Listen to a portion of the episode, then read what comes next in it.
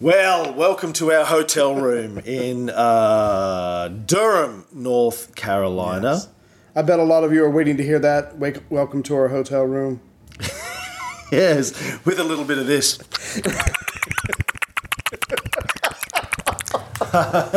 Cam, over there. Um, look, it's midnight, past midnight here Yes. on Saturday night. Uh, we've just come back from huge dinner, like 16 people in a Cuban restaurant. Um, and uh, before that, we were at a cigar bar with Yep. a ton of people. um, That was nice. uh, yeah, look. So we've um, I've been here uh, shooting this Christian documentary. Ray came uh, to help out. We've had a, a ton of people turn up. Uh, Curtis Jensen and his wife, Tommy Mock and his wife, Catherine Colvard and her husband, Great people. Roscoe. Um, we had Tony Kynison, his daughter Alex. We had Ryan, uh, who was my director um, uh, on the shoot, and uh, his cameraman Josh, and uh, his podcast host, his Ray, Justin. um, who am I missing? I think, and Thinking around the table. and all the guests and all your interviewees. all the interviewees we've had here all week, uh, including some really big names in biblical scholarship uh, Richard Carrier, Robert M. Price, uh, Amy Jill Levine, who is here today, as well as a number of others. I mean, it was David Fitzgerald and, and, and uh, Landau. Brent Landau and uh, Mark Goodacre. Um, just uh, for those interested in the film, fucking awesome. Like these scholars, I'm losing my voice. Um, scholars we had here this week were fantastic, smart. Uh, funny, uh, uh, able to communicate uh, clearly and with enthusiasm, and uh, Yeah. yeah, so uh, that went well. We were we're doing this because we said we were going to record something for you before we left, and we haven't because we've just been literally we Go, haven't go, go. stopped. Go go Yeah. go. We're leaving in, what, seven hours? Yeah, Something like that. Yeah. Ray's going home. I'm going to New York. Uh, we, um, you know, Ray's been the, the official driver for the production, so he gets an IMDb credit. Yes. Um, and he's been just driving people non-stop airports pickups drop-offs hotels dinner cigar bar. It's been crazy. Um, so ray what did you learn this week ray? The uh, the people that you interviewed were really awesome, um, and and I didn't think I was going to be paying uh, uh, attention as much as I did, but what they had to say uh, was very impressive, and they knew their stuff, and especially the discrepancies and stuff like that, and they were very open and honest about it, and they themselves were intrigued and trying to figure everything out. Um, and this this place around here that we stayed, uh, the loft we in, the uh, American Tobacco, whatever this place is, this place is pretty neat. It's a lot. This seems like a, a fun town to be in. yeah Yeah. Uh, yeah we were shooting the film in the uh, private apartment of the ceo of american tobacco Yes. and um, It's a good job if you can get it. ironically enough, um, when we weren't allowed to smoke in his apartment. Um, but yeah, we're in the Lucky Strike uh, buildings. Um, for those of you who have watched Mad Men, uh, you know, Lucky Strike was their biggest client, and uh, we, we, we've been in the heart of Lucky Strike. Haven't seen anything of Durham outside of the trip to the airport, the hotel, Right. and walking across the road to our filming location. Uh, we should thank Mike Schneider too for organising all of our accom- Oh, we've got a bottle of champagne that we Yes. haven't Thanks tried. for the note, Mike. What else? Uh, so look, we haven't put out show uh, this week or last week, I think, or maybe uh, we we haven't put out shows for a couple of weeks. Um, and we're probably not going to do that one next week either because I'm uh, traveling. We did put out one last week. We did one last we week. We we did one this week. shows last Thursday. Uh, of what? Renaissance? No. What did we? I can't remember what we did last week. Anyway, bullshit. Was it?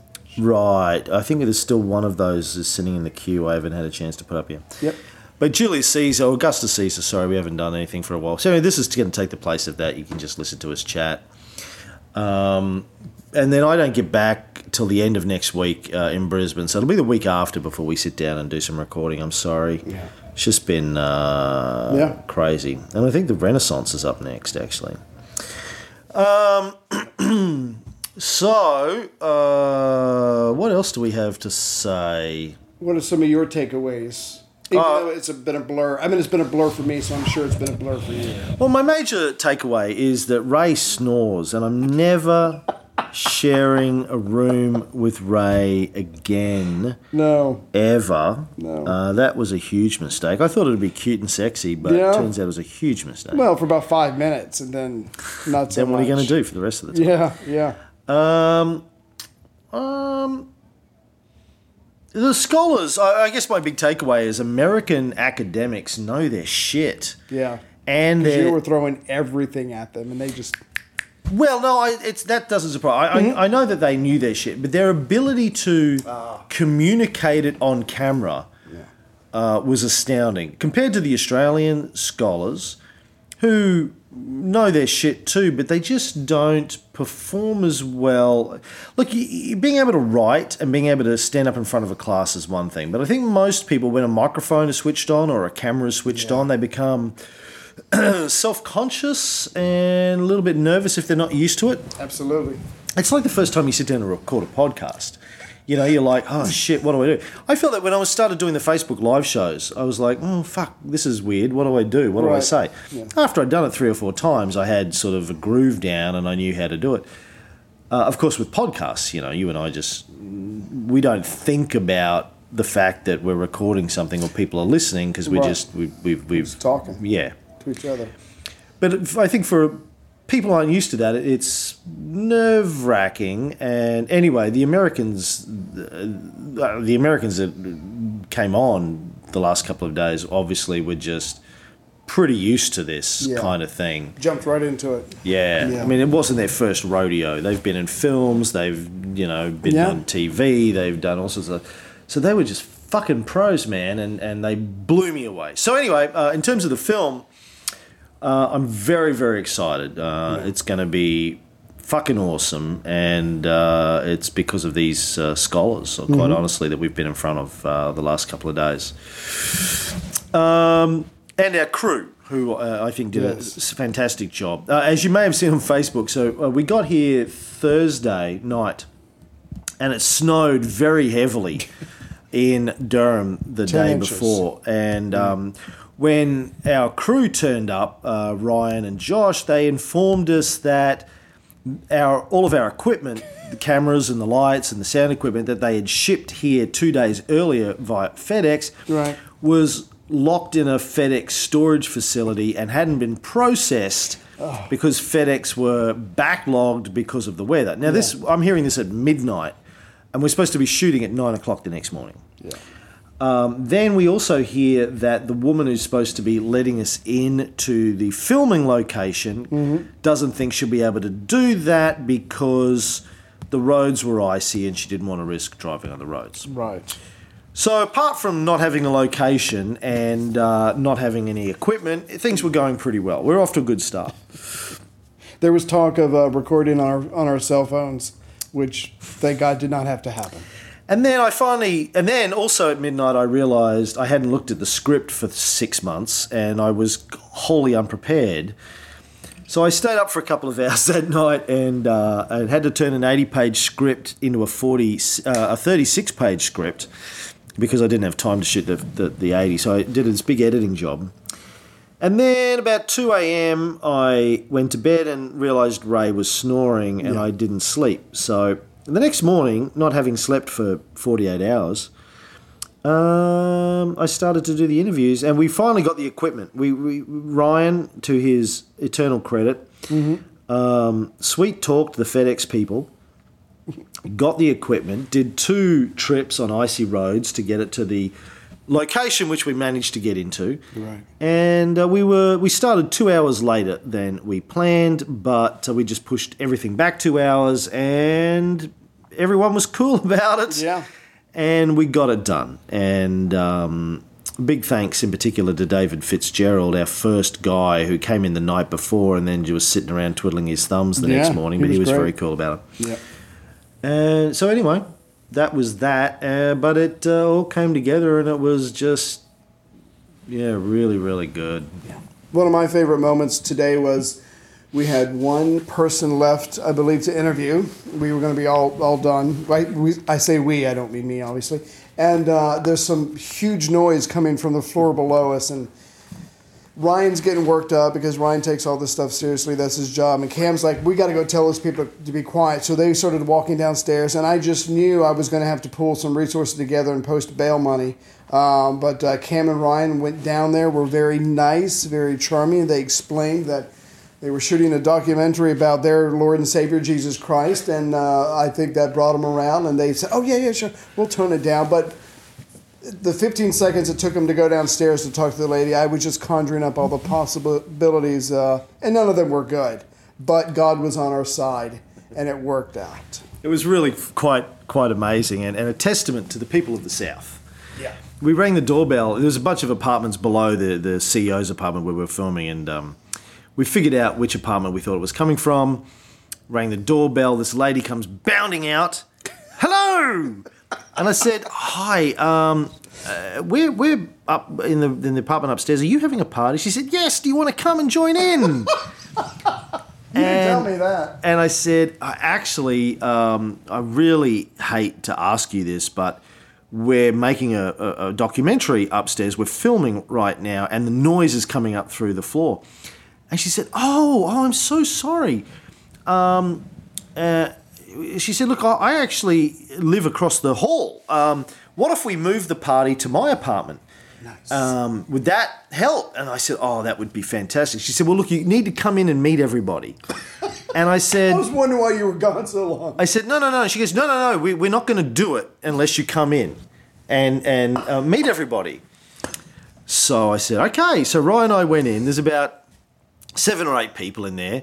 Um, some black, some white, young, old. Yeah. And um, she said, look, these people are making a movie upstairs and we're making too much noise. And they all had a laugh.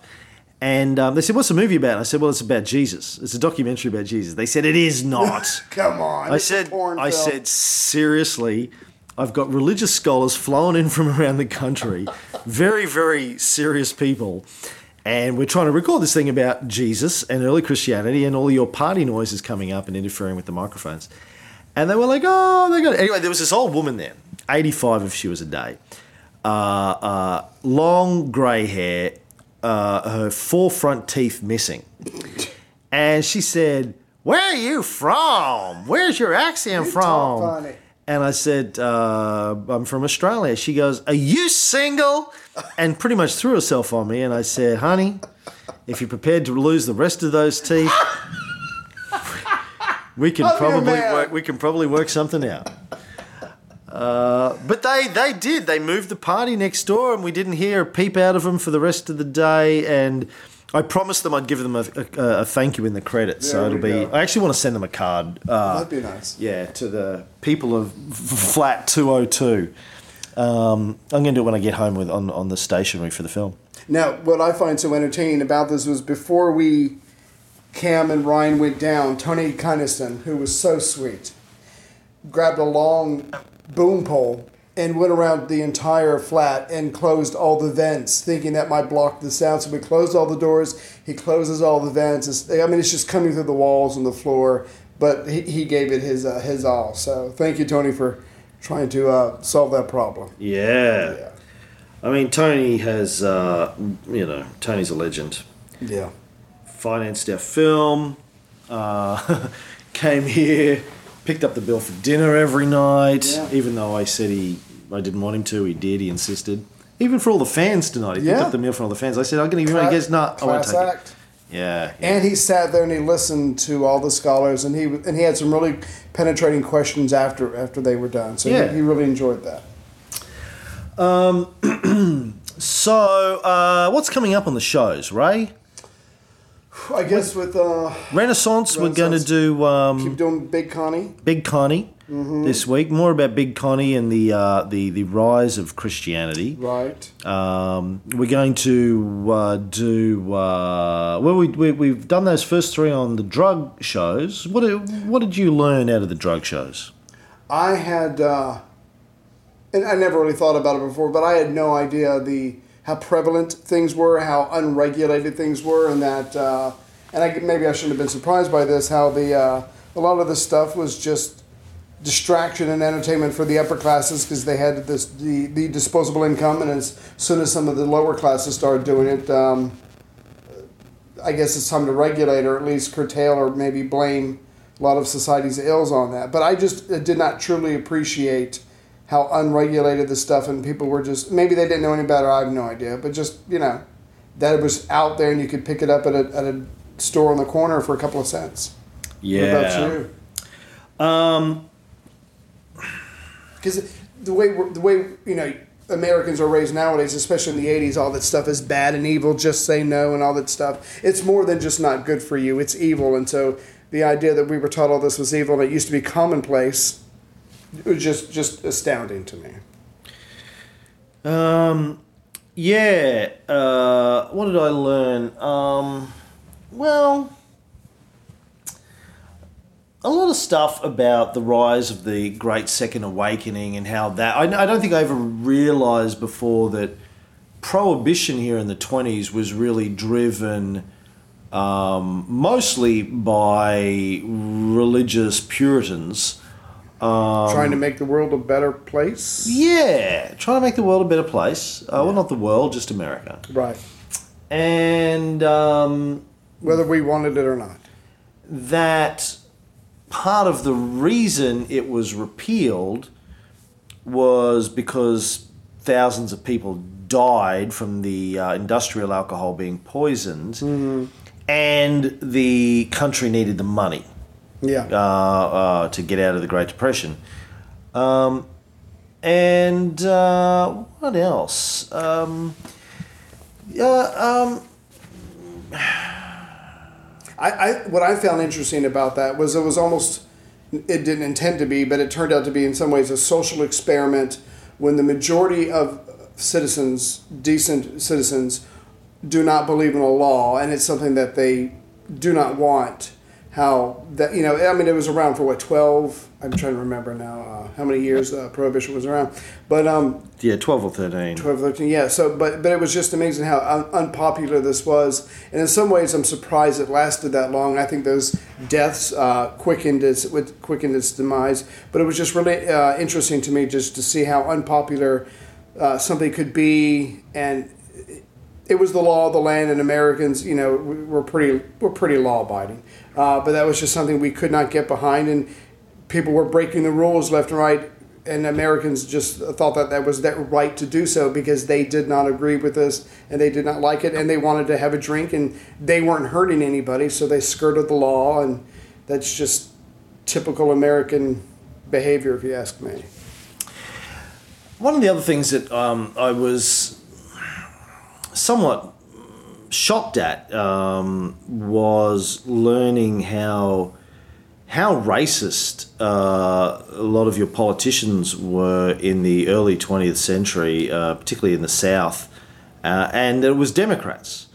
Uh, when they were rewriting the constitutions for places like Virginia, they were deliberately writing um, sections into the into the Constitution that would prevent uh, a, people from voting um, who had a, a, an ever increasing range of felonies, both major and minor, and that they were very open about saying, well, the reason we're doing this is so we can stop black people from Yeah. voting. The uh, the guy who's in the Virginia House of uh, the guy from Lynchburg, yeah, he was basically Glass. Glass. He, but this is exactly why I'm doing it. There was a literacy test and some other things, and they, he literally just came out and said, "No, I, I'm doing everything I can to make sure blacks cannot vote," and they were just open about and proud.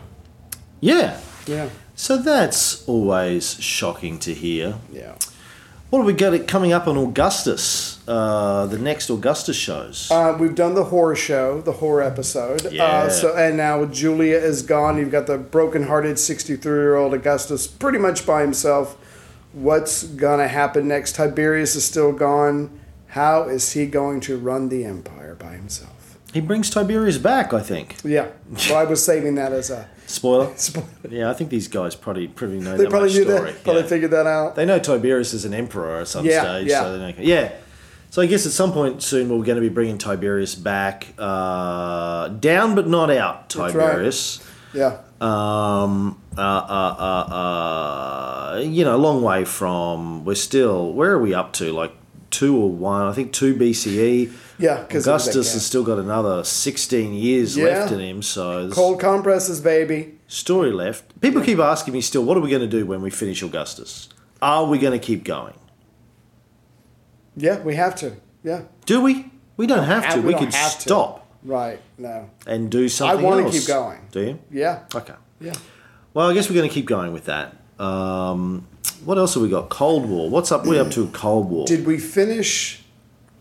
what we're going to do next in Cold War Mm-hmm. is um, we're going to go back and go deep on the Manhattan Project. Nice. I want to go back to Leo Szilard recruiting Albert Einstein and Robert Oppenheimer and all of his physicist friends to write a letter and get Einstein to get it in front of Roosevelt. Right. Because he's the only one who could. Yeah.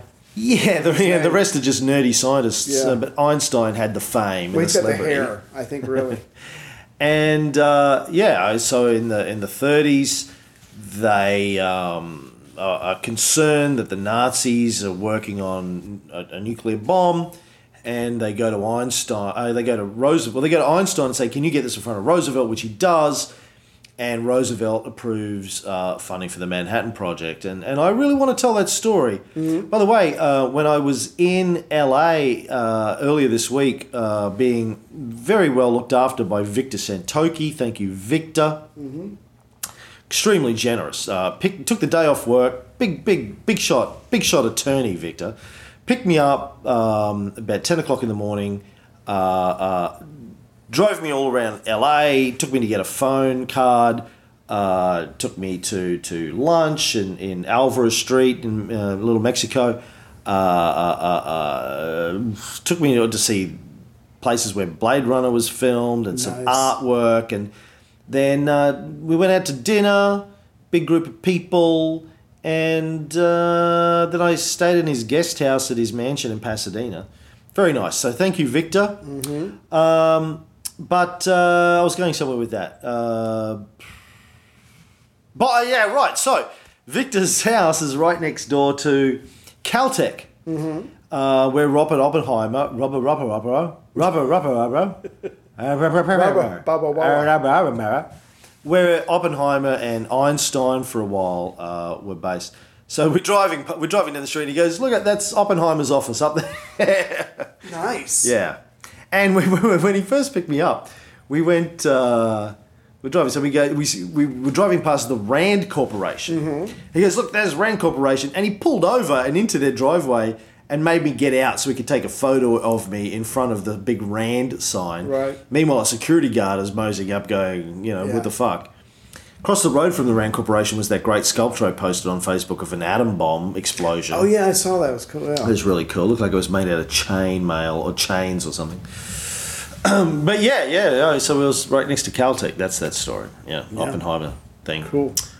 Um, so yeah, I think we'll do the Manhattan Project. I want I want to really understand the the the process, and we get to talk about I, uh, Oppenheimer and Richard Feynman's involvement, and all of these guys who managed to uh, crack the code, and we'll go right through the experiments and uh, Leslie Groves. I think we do all of that, mm-hmm. and then we'll then we can talk about Hiroshima and Nagasaki in detail and the, uh, the the the full horror of those and how the world reacted to it, how Truman reacted to it, and also the decision making process that led up to them. We touched on this in the last episode, I think. Some of the some the, the fact that the need to drop the bombs wasn't accepted by uh, the vast majority of people in the U.S. military and political establishment.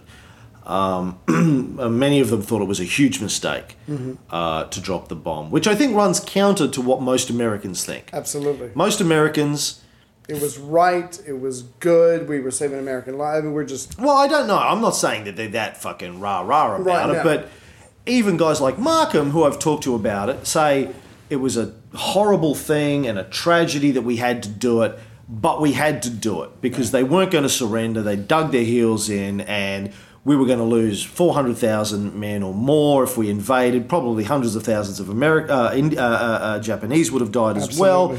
It was an unfortunate necessity, which is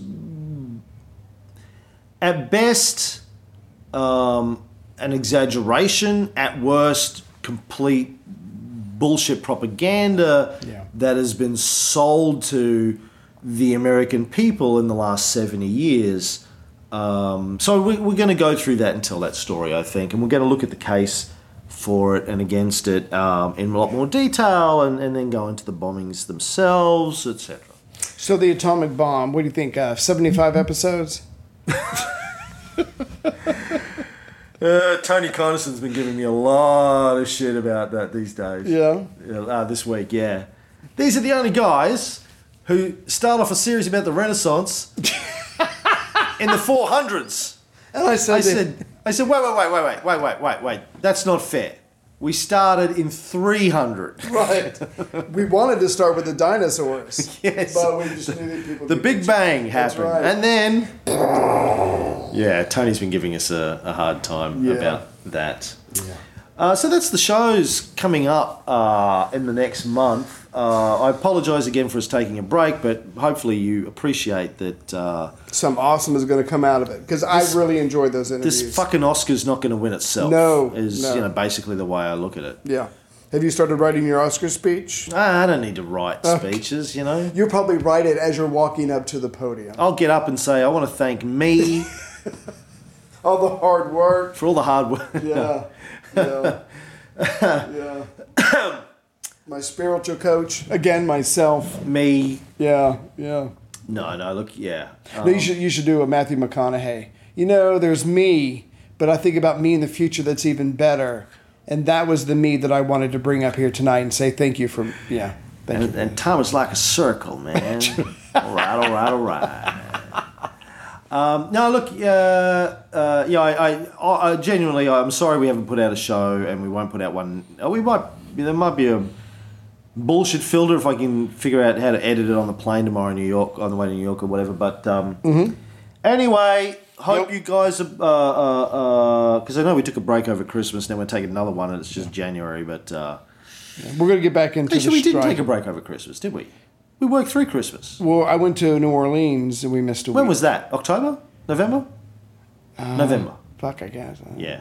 We, we, we, we deliberately, I came back from my Christmas vacation That's right. early Yes. so we wouldn't miss You're welcome. a show over Christmas, New Year, uh, because I knew we would be away for Yeah. this couple of weeks. Go listen to a Napoleon show.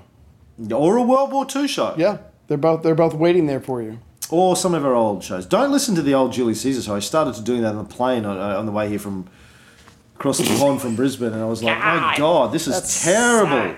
Our- Who are these guys? yeah, the first Julius Caesar episode is woefully bad. I don't know how you guys ever got this far. Thank you for Uh, I want to thank all the fans in LA who came out too to have dinner with me, um, whose names I can't remember because it was three days ago, and I it's haven't. twelve thirty at night. and I haven't slept for three days, and I've met a billion people. But uh, you know who you are. That's right. Thank you for coming out.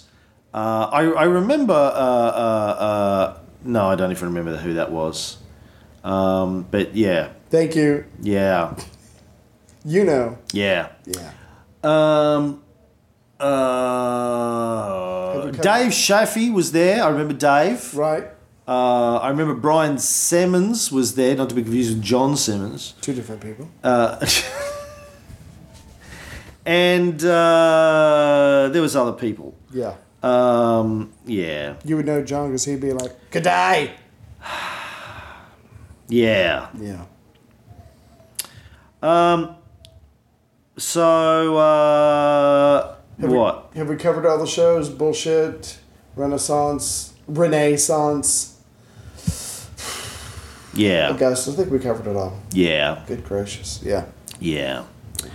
Um, so what else, man? Uh, what do we want to tell people? Um, I wish you could have been there for the full interviews for all these people because even though Cam's got to edit the heck out of it, Oh, DJ Billy P was in LA. really. Yeah. Still said he's still waiting on that coffee mug that you were supposed to send him four years ago. And I told him to sign his autograph on the back of a twenty dollar bill and send it to me. He said it told him to sign your nuts. sign my fucking nuts. I meant to give Ryan and his crew coffee mugs. Damn. Oh, really? I meant to give them that bottle of champagne. I think they're smoking weed over there anyway. Are they in their room tonight? Yeah, they Like- are. my- Yeah. Actually, let's, we should just. I'll give them that bottle of champagne. You don't mind, do you? No. No, we're not going to drink it. Thanks, Mike, Yeah, thanks, Mike. for the sentiment. Um. uh, Anyway, I don't know what is what else to tell you, folks. We'll be back uh, and uh, rocking and rolling. Yeah. Yeah. All right. Talk to you soon.